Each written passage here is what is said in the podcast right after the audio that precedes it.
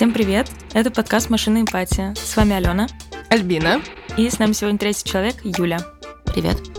Как-то так получилось, что у нас с Альбиной за последние пару лет любимые фильмы — это фильмы об отношениях взрослых и детей. Это «Камон, камон» Майка Милса, вышедший в 2021 году, и «Aftersun» или «Солнце мое» Шарлотты Уэллс, вышедший в 2022 году. Мы об этом вспомнили, потому что сейчас в прокат выходит фильм Шарлотты Риган «Задира», тоже дебютное кино, как и «Автор Сан», тоже британское, тоже об отношениях дочки и отца, хотя, конечно, абсолютно другое, чем «Солнце мое», но безумно очаровательное, очень приятное. Альбина, как тебе оно? А, мы будем обсуждать его без спойлеров, потому что мы знаем, что вы не посмотрели, и наши гости Юля тоже его не посмотрела, а мы его очень рекомендуем. Ну, лично мне Алена расскажет про ее впечатление. Не знаю, меня это кино совершенно очаровало. Оно настолько обаятельное, настолько живое, оно очень смешное, и оно очень выразительное визуально. Там такой очень как будто бы наивный, но при этом очень яркий визуальный язык. Э, мы тоже не будем рассказывать, вы обязательно посмотрите. Алена, тебе как? Да, я абсолютно согласна. Я его смотрела, когда он вышел digital релиз, то есть еще до выхода в прокат, не знала, будет ли выходить прокат. И он меня тоже вот именно что обаял, очаровал, это такое прям очень теплое кино, с которым хочется провести время. Оно замечательно использует вот эту детскую призму для повествования. В этом находит много теплоты, комфорта, юмора и рассказывает очень грустную историю, очень тепло и мило. И поэтому я его однозначно советую к просмотру. И кажется, что в кино это прям какой-то очень приятный просмотр, потому что, правда, очень красиво снято. А главное, очень обнадеживающий. Как будто давно не было такого кино, которое, а, после которого ты выходишь на такой светлой позитивной ноте. Вдохновившись тем, что «Задира» выходит в прокат, мы решили обсудить наше любимое кино об отношениях родителей и детей. В моем случае это «Солнце мое» Шарлотт Уэллс. В моем случае это «Камон, камон». Такой перевод и есть в российском прокате, то есть по сути, получается, название не перевели, но оно как будто бы и не переводимое, наверное, но об этом мы еще поговорим. А, мы с Альбиной обе являемся исключительно детьми, в том смысле, что у нас нет какой-то родительской социальной роли, поэтому мы решили позвать в подкаст Юлю, нашу подругу, которая, собственно, является мамой, и у которой есть вот этот другой взгляд на кино, на жизнь и как бы просто, в принципе, родительская точка зрения. Мы просто э, с Аленой подумали, что мы вот сейчас как расскажем про то, как мы думаем, что вот да, э, взрослые с детьми все. общаются, да. да. Поэтому мы позвали тебя, знаешь, как вот это вот мерило, чтобы ты, если что, нам говорил, извините, а это не так вообще-то, на самом деле, а на самом деле, вот не так. А вот как раз в «Камон, камон» мама, по-моему, ее зовут Вив, она говорит, что нет никаких э, тьюториалов, правил, никто не знает, что делать с детьми, все просто что-то делают. Ну, мне кажется, что я сейчас ответила на все вопросы. Да? Все. Юля, пока, Слушай, спасибо. Это, да, да, это очень исчерпывающе, на самом деле. Ну, я понимаю, о чем ты говоришь, да. Юля, расскажи, пожалуйста, мне жутко интересно, начала ли ты смотреть по-другому кино, когда стала мамой? В том смысле, что, может быть, ты начала по-другому смотреть на детских персонажей, может быть, ты по-другому стала смотреть на персонажей родителей. Появился ли у тебя вот этот другой взгляд, учитывая твой новый жизненный опыт? Да, но я в целом не склонна пересматривать кино, которое я смотрела лет 10 назад. Моему сыну 10, через два дня. Поэтому тут сложно сказать именно про э, ну, вот этот э, большой такой промежуток во времени. Но условно я рассказывала, что я пересматривала недавно «Нелюбовь» Звягинцева. И последний раз я его смотрела три года назад, но тогда э, я не была в разводе, также имела двух детей. И сейчас, когда я его пересмотрела буквально на днях, э, уже будучи в разводе, на меня он произвел намного большее впечатление. То есть как будто смена все же какой-то роли, э, условно я сейчас, наверное, считаю соло-мамой, э, сильно изменила мой взгляд на кино. И в целом психотерапия изменила тоже в последнее время мой взгляд на кино. Uh-huh, uh-huh. Ну, ну кстати, психотерапия в родительстве. То есть тут все равно очень много про детей, очень много про моего внутреннего ребенка, и, конечно, это влияет на мой э, взгляд на роли родителей и детей в фильмах, сериалах. Вот отсюда, кстати, вытекает мой вопрос. Мне, конечно, было очень интересно, э, стала ли ты смотреть по-другому на свои взаимоотношения с родителями после того, как ты сама стала родительницей? То есть э, изменилось ли что-то, и если да, то в какую сторону? Хороший вопрос, спасибо, Альпина. Вопрос Да. из зала. Да, изменилось. И тут все не так однозначно, потому что это такой максимально неустойчивый график, потому что в какой-то момент мне кажется, что я понимаю очень хорошо своих родителей, почему они так сделали или не сделали, и думаю, да, вот по-другому, наверное, было нельзя. В другой момент я очень сильно могу злиться. В третий момент я понимаю, что это просто мой опыт, и мне следует его принять, что я тут бессильна абсолютно. И тут, наверное, как раз для меня важный момент принять это бессилие, просто принять это как свой опыт. Потому что иначе очень много ресурсов туда утекает на то, чтобы понять, почему так было, а не почему так просто было. Но да, и в целом я стараюсь, э, не то что стараюсь, просто мои мысли, они уже туда не утекают, когда случается какая-то история с моими детьми. И раньше я там пыталась понять, примерить как-то на себя опыты, возможно, своих родителей. В общем, я больше этого не делаю, потому что это пустое. И прикольно вообще сосредоточиться на своем родительстве. Тут вообще так много всего. Ну, вообще, я думаю, э, вот о чем, что, наверное, родительство это, получается, частный случай взаимоотношений взрослых и детей, а также это происходит повсеместно, то есть это там учителя в школе, ученики, это какие-то старшие и младшие дети или старшие и младшие родственники. Вот у меня есть братья, у меня есть очень смешная племянница, ей, э, если я не ошибаюсь, два, и она вообще очаровательная. Я, ну, я, я обожаю детей. Ален, как ты ладишь с детьми? Мне очень страшно общаться с детьми в том смысле, что они мне кажутся безумно хрупкими. И у меня еще, когда я сама была ребенком, это было, когда я оказывалась в обществе какого-нибудь человека младше меня значительно, мне всегда становилось безумно страшно за то, что я сейчас его сломаю просто. То есть это доходило до смешного, что ко мне подходит сестра там моей подруги, условно садится ко мне на коленки, ей 6, а мне там 17, я в 11 классе. И я сижу, просто руки подняв, потому что мне кажется, что я сейчас что-то сделаю не так. Я не знаю, что мне делать с этим ощущением, потому что, видимо, оно не проходит. А, У меня есть э, одно наблюдение. Со мной недавно об этом поделилась моя коллега. Как раз вот точно таким же, как у тебя, размышлением о том, что она не понимает, как к детям подойти, в том смысле, что ей кажется, что это вот что-то такое совершенно, эм, ну, непонятно, как с этим обращаться в жизни. И я, кажется, сложила какие-то параллели и выяснила, что она один ребенок в семье, Я тоже, да. вот, это получается, что я просто э, наблюдала младшего же брата в детстве, то есть я его нянчила какое-то время, ну, в кавычках, э, поэтому, наверное, я привыкла к тому, что в доме есть ребенок просто маленький. Ну да. И я не знаю, из-за этого как-то... В принципе, наверное, я из-за этого более чувствительно отношусь к как раз-таки родительско-детской всей истории, потому что, во-первых, у меня есть, условно, только мой взгляд, у меня нет э, взгляда там моих братьев, сестер или кого-либо еще. И к тому же, кстати, интересно, что и в Камон Камон, и в Aftersun 'е там тоже единственные дети. То есть это как-то так, такой интересно. Вот, но да, я не знаю, мы это вырежем. Я сейчас какую-то херню сказала, не суть. Мне кажется, это, кстати, важное замечание. Я тоже сильно обратила на это внимание. И что- пыталась, да, даже пыталась вспомнить кино, в котором было бы несколько детей. Ам, Семейка Тененбаум, Мачеху я еще вспомнила. Капитан Фантастик. О, да, Капитан Фантастик, точно, там их множество. В принципе, да. кстати, все фильмы Уэса Андерсона это всегда много детей. Ну, как будто все, кто вырос в больших семьях, э, им свойственно, да, говорить о том, как, как живут такие семьи.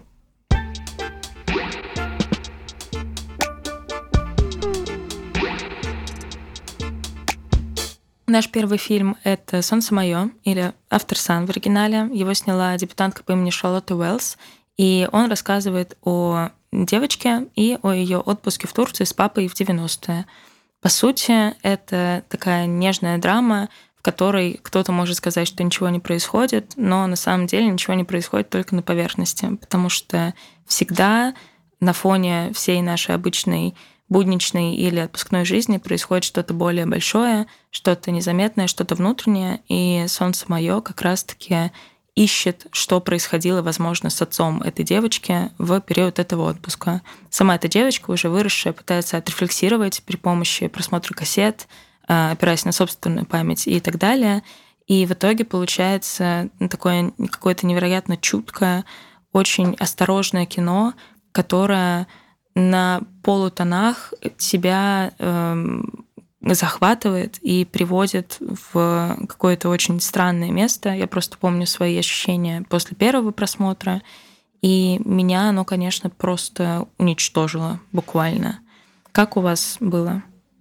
Блин, вы знаете, я хочу вбросить один фан-факт о том, что у нее, у режиссерки Шарлотты Уэллс, это же дебютное кино у нее полнометражное, а до этого у нее было несколько короткометражек, которые, насколько я поняла, и хорошо отметили критики.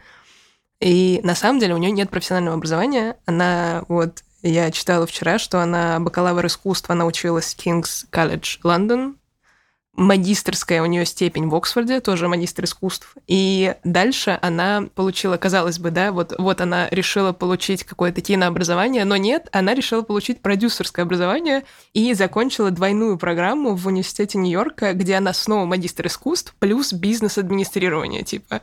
То есть, получается, такой совершенно неожиданный витиеватый путь тому, что я так понимаю, что она сама, возможно, не планировала быть э, именно выступать в роли режиссера. То есть она, видимо, ориентировалась больше на какие-то бизнес, э, вот эти сферы направления внутри кино, потому что до этого у нее был как раз э, опыт менеджерский, такой хороший, богатый.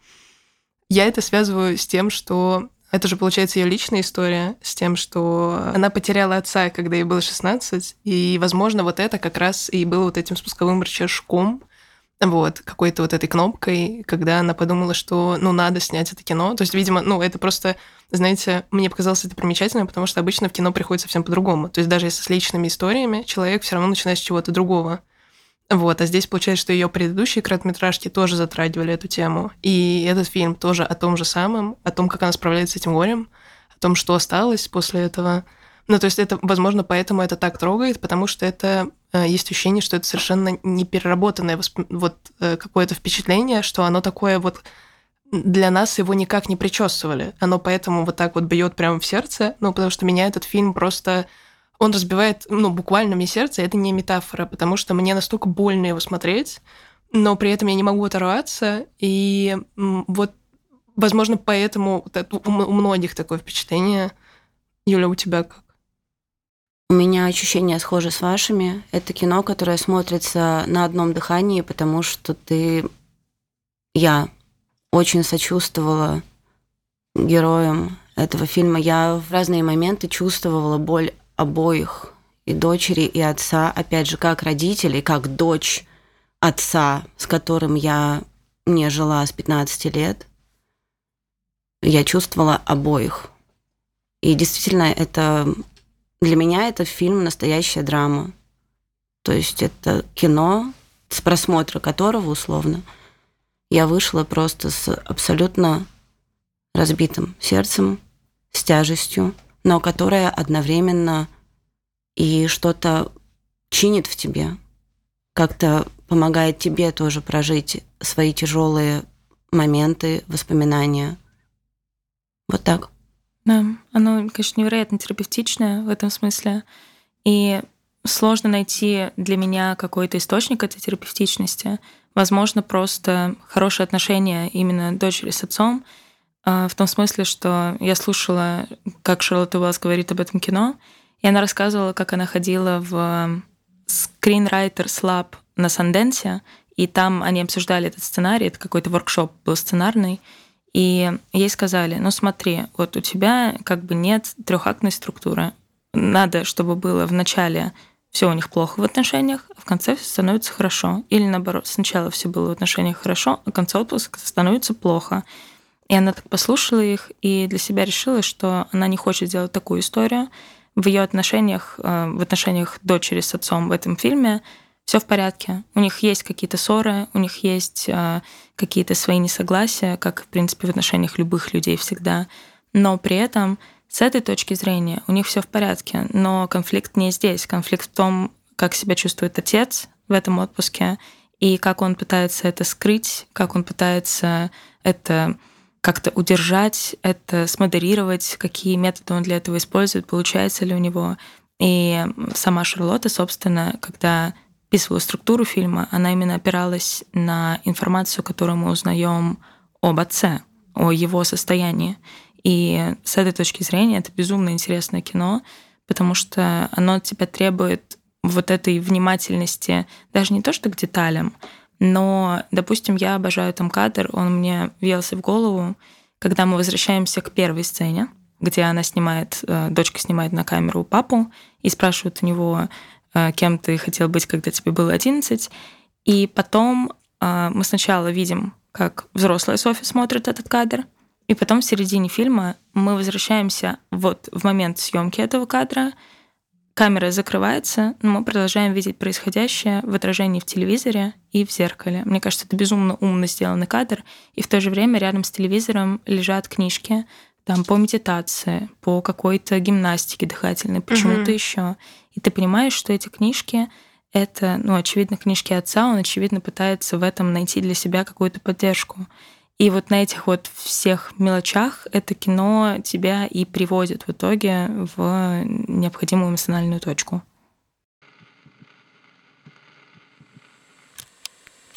Меня зовут Алина, я родилась в Сибири и уже год живу на Кипре. Перед просмотром «Aftersun» я даже не могла представить, какой experience меня ожидает. Я просто прочитала, что это фильм про путешествие отца и дочки. Но в момент просмотра, благодаря операторским приемам и диалогам, я поняла, что этот фильм не пройдет для меня бесследно. Мои родители также в разводе, и когда мне было 13, мы с моим папой ездили на отдых в Турцию. Только после просмотра этого фильма я поняла, что на самом деле значил для меня этот отпуск. Это действительно было, как и в фильме «Автосан», последнее времяпрепровождение с папой, когда я была ребенком, когда я пыталась понять, что вообще первично значит для меня этот мир, как мне принять то, что мои родители в разводе. И до сих пор, если я слышу любое упоминание саундтрека из фильма с участием Дэвида Боуи, будто каждая нота затрагивает меня до самой глубины души и откликает того самого внутреннего ребенка, которого я сейчас защищаю и опекаю. Этот фильм навсегда останется для меня моментом, которым я могу поделиться с человеком, который меня не знает, и который поможет понять, что я чувствую и как я чувствую, и даже проявка фотографии может иметь визуально очень большое значение. А вот то, о чем говорила Юля, меня тоже это каким-то образом для меня сработало. То, что мы следим за двумя персонажами, и при этом обычно же бывает не так. Обычно ты выбираешь кого-то одного, ну, не то, что выбираешь, просто так происходит. Ты к кому-то подключаешься, и ты следишь за ним, ты его понимаешь, ты проживаешь как бы больше его глазами все происходящее. А здесь так получается, что здесь два главных персонажа, и ты за обоих как бы, ты, получается... Ты проживаешь эту историю одновременно глазами ну, детскими и глазами да, взрослыми. Да, я просто про то, что это в какой-то момент э, меня на самом деле это вот это постоянное переключение между ними, потому что вот э, возникает какой-то момент такая, знаешь, жадность, потому что тебе хочется и про этого понять, и ты понимаешь, что вот этот кадр важный, а был ли он важен про нее или был ли он важен про него в первую очередь, и вот э, просыпается, и это, я даже не знаю, как это назвать, это не азарт, а просто ты понимаешь, что э, тебе сейчас нужно смотреть во все глаза, как бы и слушать во все уши, потому что происходит что-то очень важное, и из-за того, что нам не дают это жирными мазками, а нам это вот все вот эти вот в деталях то, что прячется, вот оно там и оказывается самым главным. То, что в какой-то момент мы понимаем, что да, ну, отношения-то у них как будто прекрасные, но вот есть вот это ощущение, что между ними огромная дистанция. И она пытается к нему приблизиться, а он как будто бы, да, он рядом, он э, играет с ней бильярд, он куда-то ее водит, но при этом он явно закрывается от нее, и она тоже это чувствует. И это разрывает мне тоже сердце, потому что я понимаю и ее, э, потому что, ну, я понимаю этот опыт, когда родитель от тебя далеко. То есть он здесь, но э, ты, э, у вас нет вот этого... Я не знаю, есть ли у кого-то такие отношения, но как будто бы есть Э, представление о том, что можно выйти на какую-то вот эту вот э, высокую степень доверительности, когда вы можете быть, ну, если не друзьями, но какими-то очень открытыми и честными друг с другом людьми, но при этом, опять же, понимая его, я понимаю, как это сложно в отношениях близких. С одной стороны, ты хочешь открыться, а с другой стороны, ты понимаешь, что э, тебя это может э, очень сильно ранить, это может очень сильно ранить близких. Ну, короче, это какая-то такая очень точная получилась зарисовка как будто она списана с реальности, поэтому это неудивительно, да. При этом он приглашает ее к диалогу. То есть там у них же есть вот эта сцена, где он говорит, если ты будешь там употреблять наркотики, если ты будешь, тебе будут какие-то мальчики, пожалуйста, рассказывай мне об этом. Она смеется, он говорит, нет, просто, пожалуйста, рассказывай.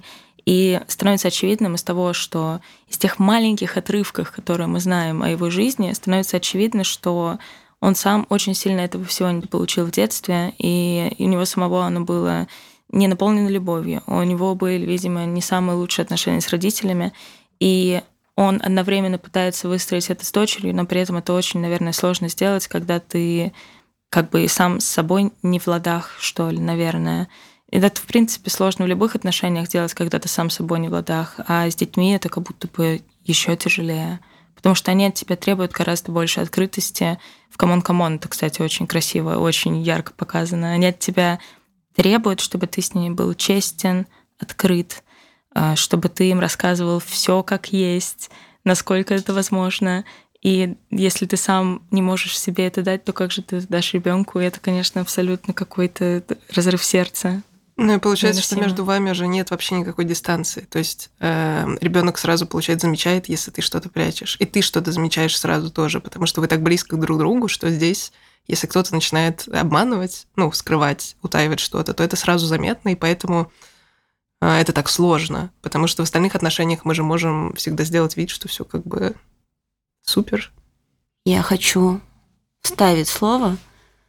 Алена сказала про попытку отца быть с дочерью максимально честным, максимально открытым, пригласить ее вот какую-то честную коммуникацию, как раз в моменте, где он говорит про мальчиков, наркотики. И тут э, для меня важным моментом было, что это же отец выходного дня. Этими словами он пытается компенсировать все то, чего не дает дочери в остальное время. То есть, насколько я поняла, они даже жили в разных городах. И вот они поехали в отпуск на какое-то, видимо, короткое время. И вот тут он пытается, он пытается дать дочери то, что он не в состоянии по разным причинам дать ей в остальное время. Но опять же, из-за его состояния это выглядит действительно как попытки. То есть это не выглядит честным. Для меня это не выглядело честным. То есть я ему очень сочувствовала в этот момент, потому что я понимаю, как тяжело ему. И это очень больно. Но вот, вот что я его заметила. То есть он просто типа пытается как-то гиперкомпенсироваться условно за да. этот короткий срок. Он пытается с ней максимально настроить контакт за вот это маленькое время. Но при этом кажется, что у них э, такой отпуск это, ну, не то, что традиция, но они, видимо, так уже ездили, потому что это мы из сцены с караоке понимаем, когда она заказывает Losing My Religion, и он отказывается петь. Это тоже такой heartbreaking абсолютно момент потому что мы остаемся с этой девочкой всю эту песню, мы никуда не переключаемся с этого, мы просто вместе с ней всю ее поем, и это так, конечно, да, это больно. очень дискомфортно.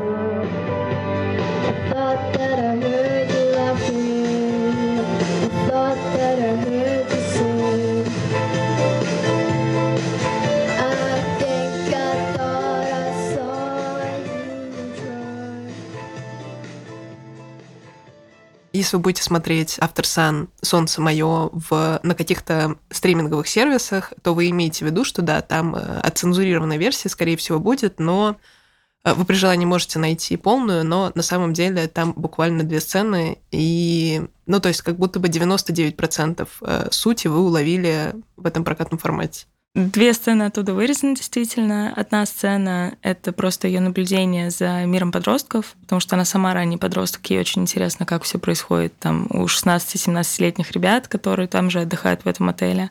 Вторая сцена — это э, сцена с ней взрослой, и для меня там просто важно два момента, которые можно упустить, э, если ты невнимательно, например, смотришь или, короче, во-первых, у нее этот ковер который привез папа. И да, это, согласна. Ковер это важно. Это, это, да. это очень важно. И, ну, очевидно, у нее эти кассеты, то есть, очевидно, они все все-таки не у отца дома, они по какой-то причине дома у нее.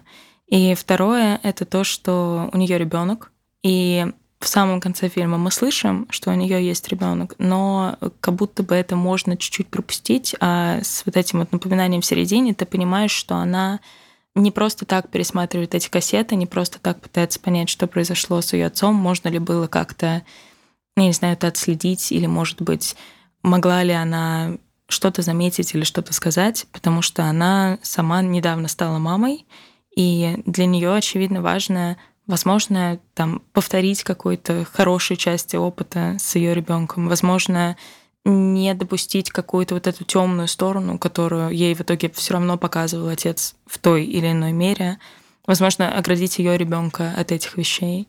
И вот для меня это какой-то тоже важный мотив вот этого раннего материнства uh-huh, и попытки uh-huh. отрефлексировать опыт своих родителей.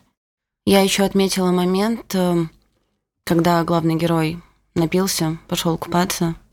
Ведь это день его рождения, то есть буквально он начал свой день рождения вот так, то есть ему было очень тяжело, на что я обратила внимание. В момент, когда они собирались заняться дайвингом, он разговаривает с парнем, который помог ему надеть костюм. Он говорит, о, ну, типа, как же я вообще, я удивляюсь, что я дожил до 30. В общем, вот для меня вот эти маленькие какие-то моменты, не знаю, насколько они очевидны были вообще. А когда он подобрал окурок с пола? Когда он подобрал окурок, И да. это, это гениальное какая-то совершенно... Это гениальное наблюдение, оно настолько точное, что э, это я даже не знаю, как сформулировать языком эту эмоцию. То есть ты когда просто ты это видишь, ты понимаешь, какое у него состояние сейчас. То есть он настолько, как будто ему совершенно, ну, все равно, что с ним происходит.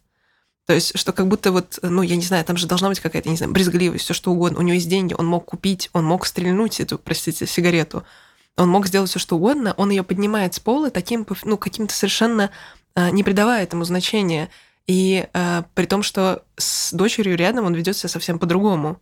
И когда он переходит дорогу, увидели, он не смотрит на автобус, да, автобус проезжающий. То есть его чуть ли не сбивают, он даже не поворачивает голову в сторону едущих на него автомобилей. То есть он переходит вслепую просто эту улицу, и э, я не знаю, эти сцены, я вот хотела вам задать вопрос, какая вам показалась самый важный, или, может быть, вам запомнилось больше всего, но я даже не могу выбрать, если честно, потому что вот эти, знаете, вот этот калейдоскоп, просто они все вместе прокручиваются в этом огромном зеркале.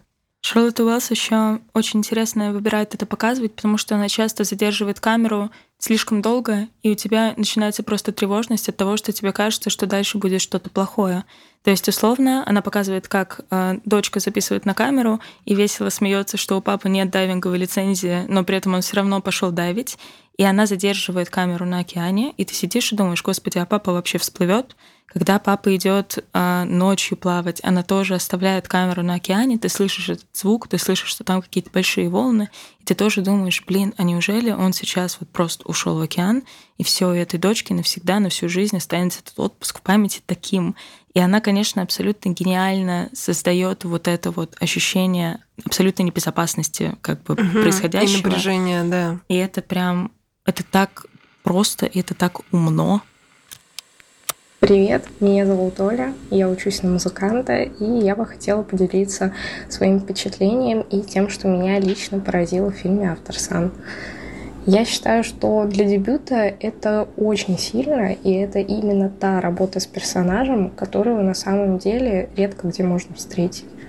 Хотелось бы отметить, что Шарлотте прекрасно удалось создать очень нетривиальную картинку разрушения взаимоотношений между персонажами в моменте, когда Калум и Софи попадают на рейв. И в фильме начинает играть песня Under Pressure группы Queen, исполненная совместно с Дэвидом Боуи. И сочетание песни и танца, в котором находятся главные герои, становится некой кульминацией фильма и дает нам понять о том, что танец, речь о котором идет в песне, это их танец, который свидетельствует о точке невозврата в их отношениях. Uh, this is our last dance, что в переводе значит «это наш последний танец». Это заключающиеся слова в этой песне, что напрямую связывают нас с ситуацией, в которой находятся герои. Это очень впечатляющая сцена, которая смогла достичь прям глубины моей души, очень зацепить. Помните эту сцену, э, когда она лежит на кровати, и она э, сверяется как бы с отцом, она его спрашивает, а вот э, у тебя бывает такое? И дальше она рассказывает о том, какое состояние она испытывает периодически, и это же как будто бы ну, как мне кажется, я, конечно, не врач, свойственно депрессии скорее. Ну, это вот то, что в том числе я проживала. Вот это ощущение полной какой-то растерянности и того, что ты как в болоте. Все нормально? Не знаю, наверное. Мне просто как-то грустно. Почему? Не знаю. У тебя бывает такое, что у тебя был суперский день, а потом ты приходишь домой, и тебе хочется просто лечь и не вставать, потому что у тебя как будто все тело устало, и ты тоже устал, и ты как будто тонешь. Не знаю, как это объяснить. Ну, значит, нам надо развеяться. Вот что я еще подметила, что как будто бы ее ментальное состояние тоже может быть непростым. И, возможно, это тоже какая-то точка входа вот в это воспоминание. Мне в этой сцене показалось, что она довольно просто, кстати, описала свое состояние. То есть очень как-то органично у нее нашлись такие правильные слова, как я согласна с Альбиной. Мне тоже показалось, что это очень похоже на депрессию, на то, как я это проживала. И отец в этом моменте как будто настолько, мне, как по моим ощущениям, опять же, его как будто прям передернуло, как будто его ударило током. Не знаю, какой правильную метафору тут подобрать, но, в общем, как будто на него очень сильно произвели впечатление эти слова. Ну вот эта сцена с гипсом, она, конечно, у меня аж мурашки от него пошли, в смысле, знаете, от ужаса немножко, от того, что вот он э, случайно при снятии гипса, когда он его срезает ножницами, он ранит себя, и он держит руку над ведром, но он как бы он продолжает просто сидеть, то есть он не пытается остановить кровь, и в этом есть такая безучастность. Он там, он как будто не испытывает вообще никаких эмоций относительно этого. Просто Но он сидит. же даже не помнит, как он руку сломал. У него Софи спрашивает, как ты сломал руку. Он говорит, да я типа и не помню. То есть, возможно, это была какая-нибудь, не знаю, блокаутная ситуация, когда он, не знаю, с друзьями там дебоширил или что-то еще. Мы же не знаем, какой он на самом деле, как бы вне условно вот этого отпуска. Мы знаем, что он классный танцор. Это да, Звезда это всех вечеринок. Звезда всех Блин, вечеринок. я хочу отметить э, актерскую игру Мескаля. Мне кажется, что он... Мескала, кстати. Мескала. Мескала. Я хочу отметить актерскую игру Мескала, Пола, Пола Мескала. Вот, мне кажется, он там замечательный. Я даже не могу сказать, где он мне понравился больше, в Normal People, который я обожаю, эм, или, или здесь. Я люблю его. У меня все. Меня зовут Лена, я филолог по образованию и синефил по призванию. И я бы хотела поделиться своими впечатлениями о фильме, который называется «The Lost Daughter», который я, как и автор Сан, изначально включила лишь потому, что я очень люблю и уважаю Пола Маскала, но впоследствии этот фильм стал одним из моих любимых, потому что он точно так же исследует эту животрепещущую тему отношений между детьми и родителями. Только в данном случае фильм фокусируется именно на материнстве, и он тоже, как и автор Сан, напоминает тебе о том, что твои родители живут эту жизнь первый раз. Они, как и ты, ошибаются, жалеют о своих ошибках, жертвуют чем-то ради тебя. В общем, это очень хороший фильм, чтобы как-то пересмотреть и проанализировать свои отношения с матерью, поэтому очень его советую. Э, Забавная история. Почему я спрашивала у тебя, начала ли ты по-другому смотреть кино, когда стала мамой?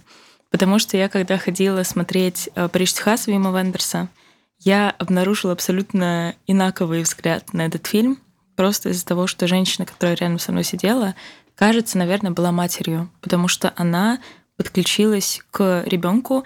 Я буду без спойлеров сильно, потому что понимаю, что многие, наверное, не смотрели «Париж, Техас», но там одна из э, линий э, в сюжете, в повествовании, это попытки отца настроить э, общение с ребенком, которого он несколько лет не видел, и который все это время жил с его там братом и с женой брата.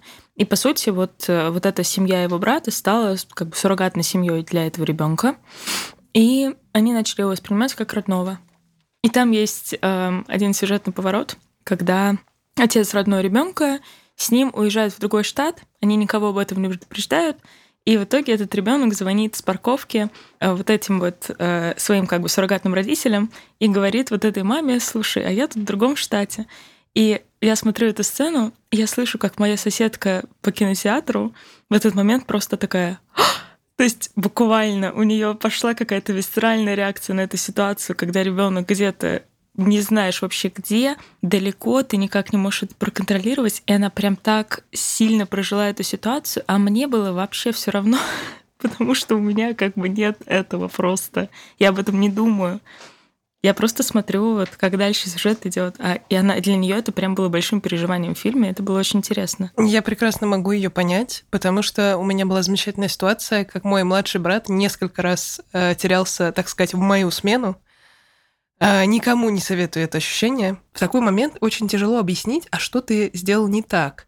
То есть он не понимает, э, почему ему нельзя было уйти. То есть он понимает, что такое нельзя, но он не, ну, очень трудно сформулировать, особенно когда ты сам ребенок ответ «почему?». И в этот момент, знаете, такие экзистенциальные минутки, когда тебе задают вопрос «а почему?», и дальше, знаете, как в мемах, вот эти формулы у тебя в голове, и ты думаешь, действительно, а почему? А как это описать? То есть, знаете, вот эти какие-то мне кажется, это вот очень важный такой э, момент э, общения с детьми, что ты забываешь о том, что тебе нужно каждый раз рассказывать все заново. То есть, а почему так? Откуда берется электричество? А почему поезда ездят? А почему надо переходить на зеленый, а не на красный? И ты иногда не можешь найти у себя в голове ответ на этот вопрос, и вдруг обнаруживаешь, что на самом деле ты никогда этого и не знал. И ты об этом не задумывался, и ты просто как бы принял то, что тебе дали, а тут появляется человек такой, который, ну... Задает вопросы. Да, да.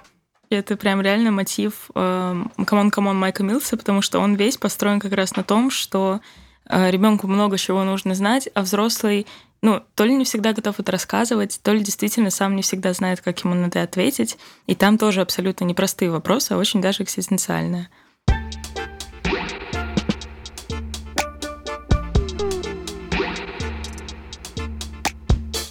Э, второй фильм, который мы будем обсуждать, это «Камон, камон» э, режиссера Майкла Милса. Как уже говорила Алена, он был снят в 2021 году. И что интересно, и в первом и во втором фильме режиссеры выступают в том числе в роли авторов сценария. Возможно, поэтому, да, вот такие вот получились чудесные, очень личные истории. Там замечательная главная роль у Хоакина Феникса и отсылка к выпуску про анатомию падения. Мы нашли еще одного замечательного ребенка. Мне кажется, ну, если когда-то будет детская премия, я не уверена, что это хорошо, но если она когда-то будет, они могли бы посоревноваться за первое место, потому что Вуди Норман, это вот его племянник Джесси, он сыграл, мне кажется, замечательно, и у них какая-то невероятная химия есть ощущение, что как будто они действительно родственники, как будто они росли вместе, как будто вот это ну, совершенно не актерство, как будто они правда кайфуют. А, завязка фильма такова, что а, Хоакин Феникс, он радиожурналист, и вот он а, ездит по стране, берет интервью. В этот период он берет интервью у детей, он очень много размышляет о том, как вообще живут сейчас дети, как они представляют свое будущее – и э, в какой-то момент он зазванивается со своей э, сестрой, у которой как раз и растет вот этот вот сын Джесси, и выясняет, что э, сейчас ей нужна помощь, ей нужно уехать, а племянник будет с ним несколько дней, как нам кажется вначале, но дальше это превращается в одно большое путешествие по стране вот этих вот двух персонажей, которые, э, да, они родные, но они совершенно не близкие люди, и, возможно, поэтому за этим так интересно наблюдать. То есть, да, это та самая ситуация взрослый ребенок, но при этом она совершенно нестандартная. Я могу сказать, что это кино входит в какой-то очень э, лимитированный список моих любимых фильмов. То есть вот там условно три места, и это кино вот где-то там. Потому что оно э, при первом же просмотре, оно просто попало в мое сердце. Я была настолько им воодушевлена, я так много из него почерпнула на самом деле. И так во многом себя и узнала, и о чем-то мне было интересно э, послушать. Расскажите, как вам, как вам фильм? Мне было очень любопытно его смотреть, потому что действительно очень много там про отношения детей и взрослых, э, про детей. В частности, было очень любопытно слышать эти ответы на разные вопросы, и они такие простые, но как будто действительно вот дети понимают намного больше, чем взрослые. Показалось мне так. Для меня был любопытен момент, как э, ребенок общается с другим ответственным взрослым, не со своими родителями. То есть это вот их как будто становление их отношений, что было, как было в начале, как там было через условно несколько недель. Вот это очень любопытно, как формировалась их связь. Мне было очень любопытно а, наблюдать за отношениями Джесси с мамой на расстоянии. То есть тут тоже такой момент, что вроде как их связь такая основная, самая, она не теряется, но в какие-то моменты ему настолько, Джесси, настолько невыносима эта разлука, что он просто не может поговорить с мамой. А, мне было любопытно наблюдать за отношениями мамы с папой. Ну, то есть тут слишком... Вроде как история довольно простая, на первый взгляд, но так много отношений между людьми в нее вплетено между разными людьми, между детьми и взрослыми, между разными взрослыми, которые в разных эмоциональных состояниях находятся, что в целом вот для меня это кино как раз, оно оказалось намного глубже, чем «Автосан», потому что здесь как будто вот очень много слоев. Я думаю, что меня во многом очень увлекло а, как раз вот это наблюдение за процессом того, как формируется привязанность у Джесси. Но интересно вот что, что обычно же мы предполагаем, что как будто у ребенка должен быть один главный объект привязанности, и там условно, ну или там два родителя, whatever. А здесь мы наблюдаем, как по-разному могут быть близки люди разные этому ребенку. То есть как, как по-разному он выстраивает отношения, но при этом они занимают все разные места его сердце, но при этом они все важны. Так вот случилось, что я работал с детьми, я работал в детском оздоровительном лагере и напрямую контактировал с ними. Поэтому как показаны дети в кино, особенно важно для меня. Я смотрел оба фильма, и «Камон, камон», и «Солнце мое». «Солнце мое» мне понравилось больше по атмосфере и некому уюту, и особому взаимоотношению между папой и дочкой. «Камон, камон» мне показался более спокойным и более скучным, потому что все краски черно-белые, и основном идет акцент на диалоге. Но мне кажется, лучше взаимоотношения между детьми и взрослыми показаны в фильме, допустим, «Белфаст» и «Кролик Джо-Джо». Там более ярко раскрывается детский темперамент, чем в представленных фильмах. Наверное, важно сказать о том, что это черно-белая драма, и отчасти она еще и документальная, то есть это совершенно нестандартный подход к тому, как рассказать историю. Понятно, что в предыдущем нашем фильме тоже авторка, она, получается, избежала и трехактной структуры и во многом пошла по своему пути, но вот такого жанрового решения я еще не видела вот в категории фильмов про какие-то семейные и близкие отношения. Yeah. То есть как будто, да-да-да, сори, как будто просто он берет намного более широкими мазками и пытается охватить не только вот эту одну сторону жизни, а как Юля говорит, как там много отношений, так там много еще и смыслов, потому что, ну, растущие дети — это как будто наше будущее какое-то. Я как раз хотела об этом сейчас сказать, потому что для меня это одна из моих любимых вещей в фильме «Камон, камон». Это именно его форма, потому что получается, что даже несмотря на то, какая это интересная форма, оно остается от этого только более личным для Майка Милса потому что в художественной части он пытается осмыслить свои отношения со своим же ребенком, а, который тоже примерно в том возрасте был, когда Майк Милс снимал это кино, и ему было важно как-то прожить это через, а, собственно, форму кино. В то же время он снимал а, для какого-то проекта, для какой-то компании вот такие вопросы. Он спрашивал у детей, каких-то там менеджеров, кого-то еще из тег-компаний, как они видят будущее, и он в том числе этим вдохновился, и отсюда корень у вот этой документальной составляющей. И он, э, я просто слушала его интервью для IndieWire про это, и он рассказывает о том, насколько для него было важно сделать две эти вещи, две эти части этого фильма друг другу соразмерными. Не так, чтобы документальное подсвечивало что-то в художественном, или хотя бы, чтобы оно, если подсвечивает, то это скорее счастливое совпадение, чем какая-то манипуляция очень жесткая фактами потому что ему было важно дать всем этим голосам быть услышанными. Все интервью детей в этом фильме, они настоящие. И это правда Хоакин Феникс, даже скорее как сам Хоакин Феникс, а не как Джонни. С ними общался, у них это спрашивал. И с этой точки зрения это безумно интересное кино, потому что оно в то же время еще эм, подцепляет э, вот этот третий уровень взаимоотношения как бы взрослого и ребенка. Это эссеистика, книги, что-то еще. То есть это попытка осмыслить что-то. Не только там отношения свои с детьми, как, например, вот этот гид э, в интернете по тому, как правильно извиниться перед ребенком. Э, Doing Repair, кажется, он так называется. А, в том числе это эссе о искусстве, которое там делает Джонни. Это э, и не только Джонни, Майк Милс тоже. Это там он цитирует эссе, э, что тебе позволяет делать камера, кажется, оно так называется. Это и книги, которые там рассматривают отношения э, биполярного родителя с ребенком, потому что там он цитирует книжку Полар Бэр.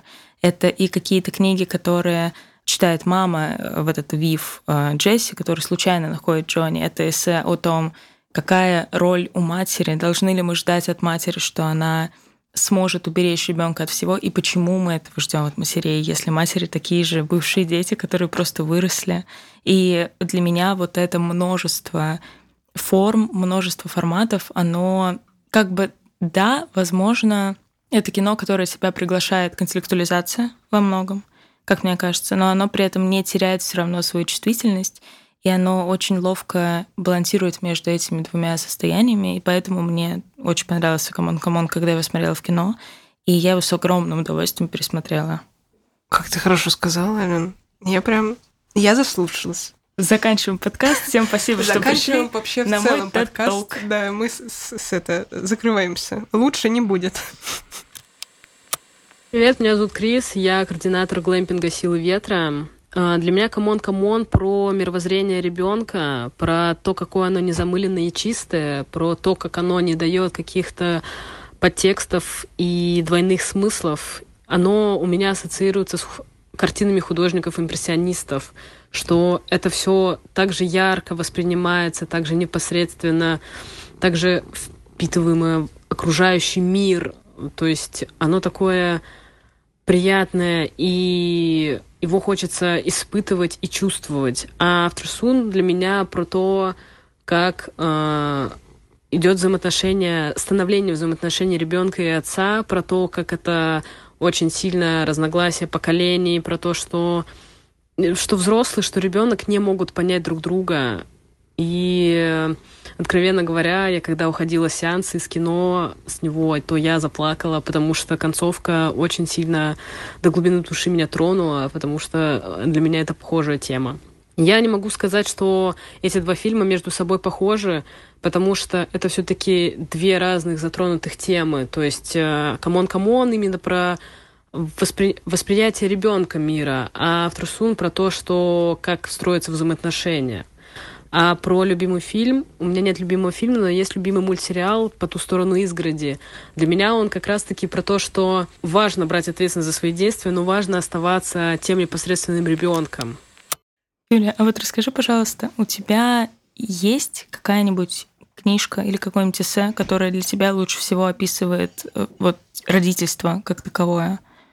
Потому что, ну, очевидно, это один из вариантов того, как ты там, ну, осознаешь родительство в принципе, в том числе в Камон Камон так осознают родительство, через попытку найти отзывающиеся. Вот стало интересно. Мне самой стало интересно, Ален. Прям Если что, такой напиши нам потом. хороший вопрос. Ну, на самом деле, эм, это в целом детские книги. Я большой фанат хороших детских книжек. Они помогают понять детей. Они помогают понять своего внутреннего ребенка. Ну, то есть я не могу даже назвать какую-то конкретную, потому что вот книги про детей, либо от лица детей, которые написаны, это же, ну, по сути, да, написаны такими же взрослыми, которые переживают какой-то свой опыт детский или там опыт своих детей. Ну, в общем, это очень любопытно. Это позволяет в себе много увидеть. На самом деле, вот какая мысль меня не покидает с момента просмотра «Камон, камон», насколько дети, насколько отношения с детьми помогают лучше понять себя. Это то, что мне дало мое родительство, но не сразу. Но то, к чему я теперь прихожу, ну, меня это поражает каждый день. Ну, просто вот серьезно, это та вещь, которая меня поражает каждый день. В коммуникации со своими детьми я просто фанат вот этих моментов. Ну, то есть вообще это очень тяжело быть соло-мама двух детей. Вообще быть любой мамой – это важное замечание. Быть любой мамой – это очень тяжело. Что же мы творим с матерями, ожидая, чтобы они взвалили на себя ответственность за все самое трудное, что есть в нашем обществе и в нас самих? Матерям приходится иметь дело с самыми трудными аспектами любого полноценного существования. За что их заставляют изображать мир ярким, невинным и безопасным. Ну, как будто получается, что этот фильм, и, ну, как будто он и есть э, такая, как детская книга, она такая детская история в том смысле, что она, ну, она написана, сделана, создана взрослым про детей. Мне кажется, что поэтому так много детских голосов мы слышим вообще в этом фильме, потому что, ну, казалось бы, очевидно, да, если ты хочешь понять ребенка, ты спроси у ребенка, ты послушай, а что он говорит. И, ну, никто тебе, как я делаю вывод из этого фильма, как будто никто тебе не задаст такие точные и такие очень часто прямые и такие важные вопросы, как ребенок. Потому что, ну, а как? Как я приду и спрошу у тебя вот то самое важное, о чем ты там боишься, может быть, думать? Или стесняешься? Или ты этого вообще в себе не знаешь? В этом смысле очень помогают вот эти вот э, врезки, когда Джонни сам себя записывает, на, на, как бы сам пытается отрефлексировать этот опыт прямо в процессе. И в том числе говорит, вот он у меня спрашивает, ну что же я ему скажу? что я ему сейчас вот скажу, что да, я хотела бы жениться, но вот так вот просто, ну, не получается, условно. И это, конечно, тоже, с одной стороны, меня это немножко обмануло при первом просмотре, потому что в момент, когда Джесси начинает слушать все эти записи, ты думаешь, блин, он же сейчас услышит, как Джонни там что-то говорит про какие-то свои чувства с этим Джесси, они сейчас поругаются на этом фоне, а в итоге ничего такого не происходит, потому что мы просто уже привыкли, что у нас всегда идет какая-то драматизация в кино, а в жизни, ну, к счастью, не всегда бывает такая драматизация жестокая.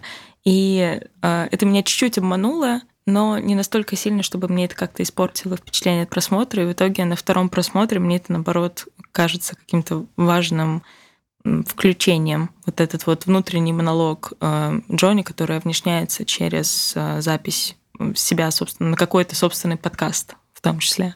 Угу. И мне очень нравится еще, что э, Джесси этот вот как раз племянник, что он сам очень долгое время не отвечает на те вопросы, которые ему задают, потому что он требует такой откровенности в ответ. Сам он пользуется тем, что у него есть это время поразмыслить, может быть, где-то прикинуть, а что бы он мог сказать. То есть как будто он понимает, что может быть и не так, он на самом деле хорошо понимает и себя, и, ну, на самом деле, это же было бы очень скучное кино, если бы это было просто кино про то, какие у нас мудрые дети. Ну, как бы, ну, может быть.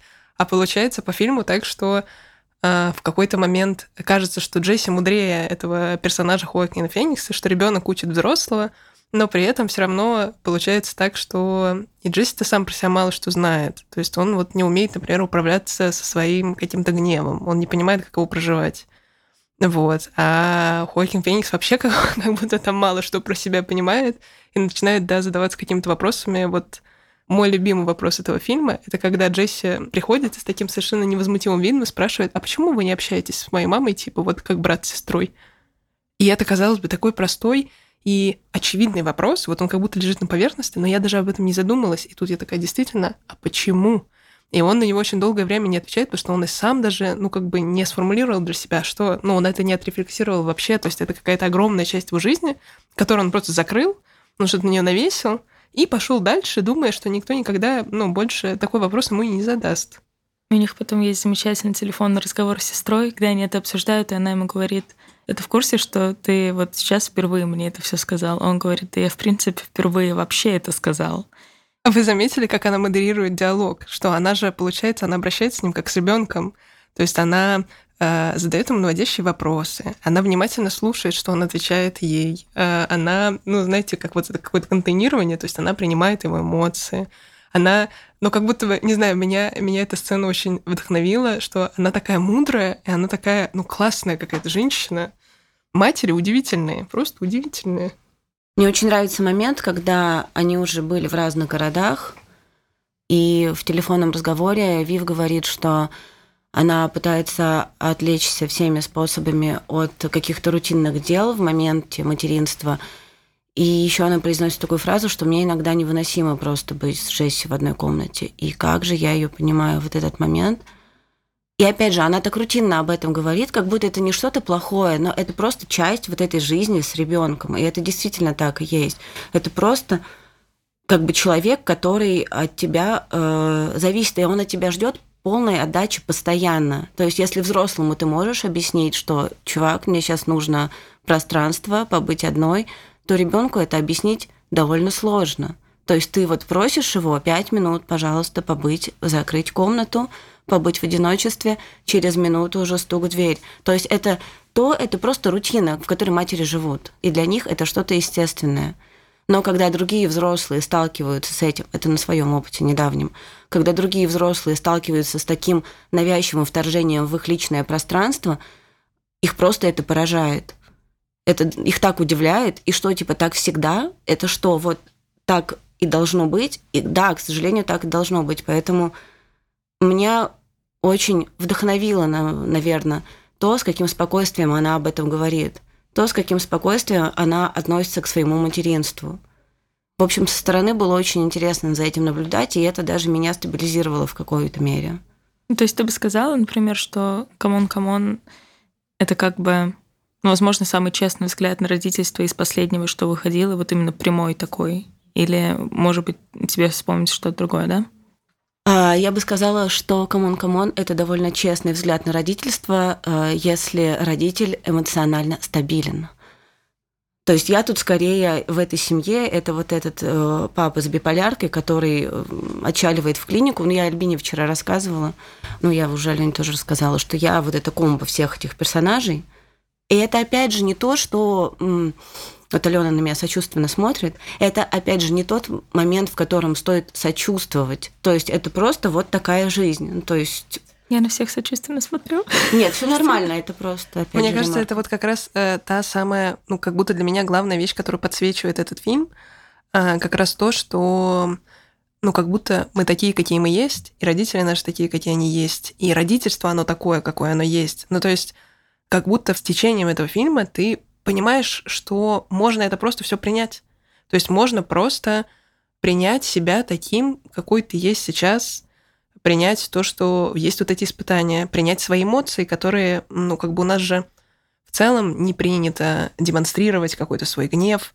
И если вдруг это произошло, это же ужасное чувство вины, ты все время испытываешь стыд и вину за все свои эмоции, кроме самых положительных. У нас вот принято говорить только о том, что вот все самое хорошее, и это настолько в культуре тесно, как бы вот оно настолько, настолько мы давно с этим живем, что как будто бы мы даже не замечаем, как мы сами в себе очень многое подавляем. Мне показалась очень важная сцена про то, как когда э, Хоакин Феникс, его персонаж Джонни, э, когда он звонит своей сестре рассказать о том, что он накричал на ее ребенка, и он ждет вот этой реакции, то есть он, он испытывает стыд, он ждет, что его обвинят, он ждет, что он поступил как-то, ну, совершенно не так, как должен был взрослый, серьезный человек, родитель, ответственный какой-то поступить, и она ему говорит, ну, бывает. И главное, что даже она э, очень сочувственно к этому отнеслась, потому что это такое, вот эта вот вина, вот этот вот комок, который нарастает в такие моменты, когда ты понимаешь, что ну, ты делаешь что-то не так, от тебя ждут, что ты поступишь по-другому, а ты вот раз за разом ты на этом спотыкаешься, и так хочется, ну, как бы все бросить в этот момент, так хочется, не знаю, услышать это вот в ответ, что действительно подтверждение, да, ты не прав, ты там сделал все не так, ты вообще ужасный человек, я не знаю, Э, потому что ты как будто этого ждешь, и когда к тебе подходит вот таким образом, то есть он там так этим удивлен тому, что она э, понимает, как это непросто с этим бороться. Мне это показалось очень важным и каким-то очень таким вдохновляющим, правда, да, обнадеживающим. Привет, меня зовут Ника, и я из Эстонии. Я очень хочу поделиться о фильме «Камон, камон» парой вещей, которые у меня в голове после просмотра. Во-первых, огромное вам спасибо за этот подкаст. Это очень комфортный формат, и это безумно интересно слушать. Просто большое вам спасибо. А далее по фильму. Первое — это то, что для меня этот фильм показался скорее не про взаимоотношения родителей и детей, а скорее про то, насколько ошибки — это часть нашей жизни, причем там это показано настолько приятным способом, что кажется, что ошибки делают нас живее. И фактически это правда, просто там это показано так, что ты это осознаешь по-настоящему. Ты смотришь и думаешь, да ошибаться это классно, ошибаться это, это не страшно. И мне очень понравился этот подход. Мне кажется, его не так просто передать на, через фильм какой-либо. Вот. И вторая вещь, которая мне очень понравилась, это черно-белая съемка.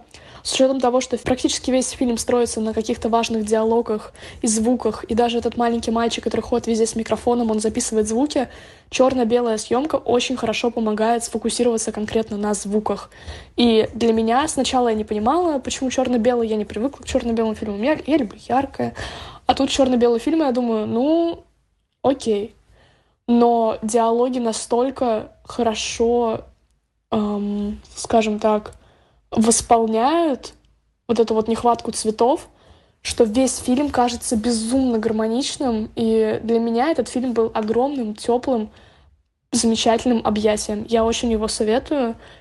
Его очень приятно смотреть, и очень теплое ощущение остается после просмотра. Вот, все. Мне в этой сцене запомнилось то, с какой обыденностью Вив э, говорит брату, как нужно поступить. То есть алгоритм проговаривает. Это так прикольно. Вот это, кстати, тоже очень интересно. Говоря о том, что Алена подметила, что там много ссылок на книги, на что-то еще, этот фильм говорит о родительстве так, как э, не говорит об этом как будто никакое другое кино, потому что оно, может быть, даже предлагает какие-то готовые решения, потому что мы все так растеряны, а это как будто, знаете, вот этот человек, который готов, ну, не то что подставить плечо, но ты понимаешь, что он через это проходил. Это вот как когда ты у кого-то спрашиваешь совета, знаешь, что вот он там, он уже был вот где-то здесь.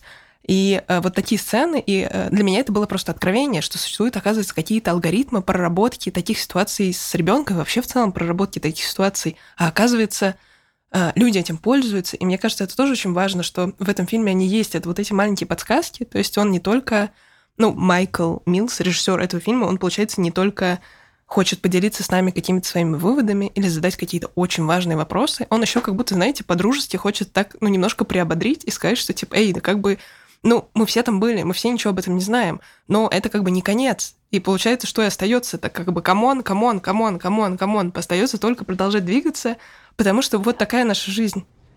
Whatever you plan on happening never happens. Stuff you would never think of happens. So you just have to. You have to come on. Come on. Come on. Come on. Come on. Come on. Come on. Come on. Come on. Come on. Come on. Come on. Мне нравится, что он одновременно с этим э, очень про текущий момент — в том смысле, что он предлагает тебе постоянно быть вот прямо сейчас в этой ситуации, даже несмотря на то, что он очень много работает с памятью, то есть вот с этой записью звуков, с записью голосов и так далее. И в целом потом у них там есть замечательный диалог у Джесси с Джонни, когда Джонни говорит, что Джесси ничего не запомнит из этого, скорее всего, но он постарается ему напомнить. И мне кажется, что вот это тоже какой-то очень такой теплый, очень комфортный мотив в этом фильме. Это вот это одновременно проживание в моменте всего происходящего, и всех звуков, и историй, и событий, и так далее, и страха, когда ты теряешь ребенка, и ужаса, когда ты на него накричал, и так далее. И в то же время возможность сохранить какие-то самые лучшие моменты, их запомнить. И я одновременно, когда смотрела это кино, вспомнила какие-то свои поездки там с тетей, которые у меня были, и то, как, возможно, я не помню многие вещи, которые она помнит об этих поездках, и она мне напоминает, а помнишь, мы были вот здесь, а у меня вообще отсутствует, вот вообще в памяти этого нет совсем. И она мне рассказывает, как она там с температурой 38,5 была со мной в каком-то аквапарке, потому что я очень сильно туда хотела. И она говорит, ты вообще этого не помнишь? Я говорю, я вообще этого не помню. И вот эта мысль о том, что и получается, я сейчас уже в той точке, когда дальше мне уже надо сохранять все эти воспоминания и передавать их другим людям. Это какое-то такое важное для меня было напоминание, наверное, о не только причем отношений типа детей-родителей, но и, в принципе, любых, кажется, межличностных отношений, потому что в один момент что-то забывается. И это нормально, наверное. Главное, чтобы кто-то помнил. Мне очень запомнился момент в фильме, когда Джесси потерялся на улице, и момент, когда Джонни его нашел, и вот э, Джесси, ну, то есть он свой страх, получается, ну, как я это увидела, он же напуган, он же потерялся на улице. Но он выражает это, опять же, как может. Он убегает в автобус, кричит Джонни, что он ему не нужен, а тот ему отвечает, да нет, нужен. Ну, то есть это, опять же, такая какая-то простая фраза, но, в общем, меня вот этот момент поразил, потому что, ну, это очень тоже честно – и то, как диалог дальше развивался уже у Джонни с его сестрой, когда они говорили об этой ситуации, как Джонни уже рефлексировал этот момент, и он говорит, что я вроде как понимаю, что нужно сказать, А, И в этой фантазии у меня все под контролем, но и внутри я вообще не знаю, что делать. И как ему говорит, отвечает сестра, никто не знает, как нужно, но приходится продолжать. И это опять же так честно.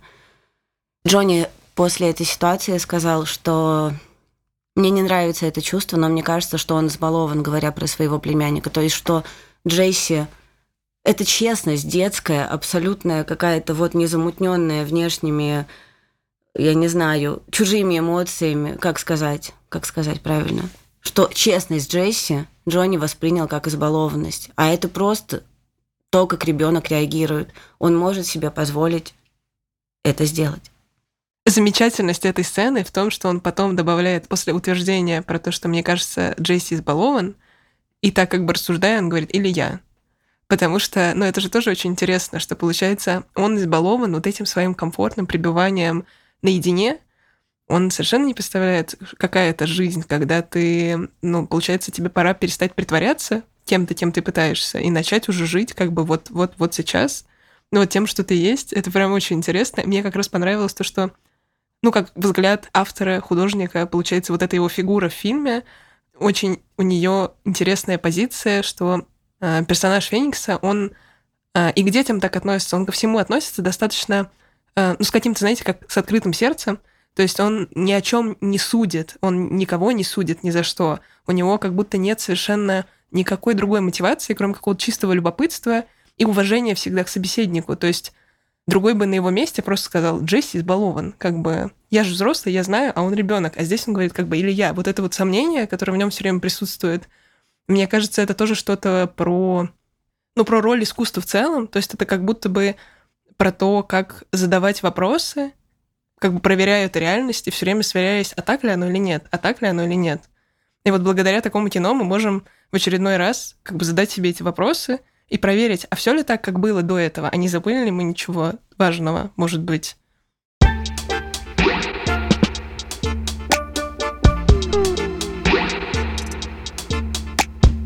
Мне кажется, что это хорошая точка для того, чтобы потихоньку закругляться. Мы, для меня это был очень insightful диалог сейчас, трилог, как это правильно назвать. Для меня это был очень интересный разговор. разговор. Да, я как-то по-другому даже чуть-чуть посмотрела на эти фильмы, еще сильнее их полюбила.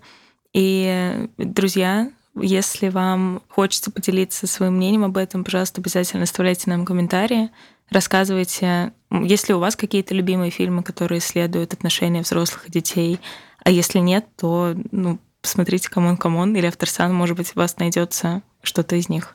А я хочу сказать спасибо Юля, наша замечательная гостья, за ее вдумчивость, за ее э, внимательность и вообще за то, что ты э, так здорово сегодня с нами поговорила. Спасибо большое, что согласилась к нам прийти. Надеюсь, тебе было весело и интересно.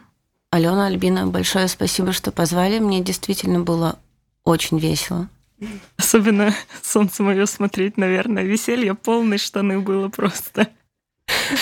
Смеялась весь фильм. На своем опыте говорю.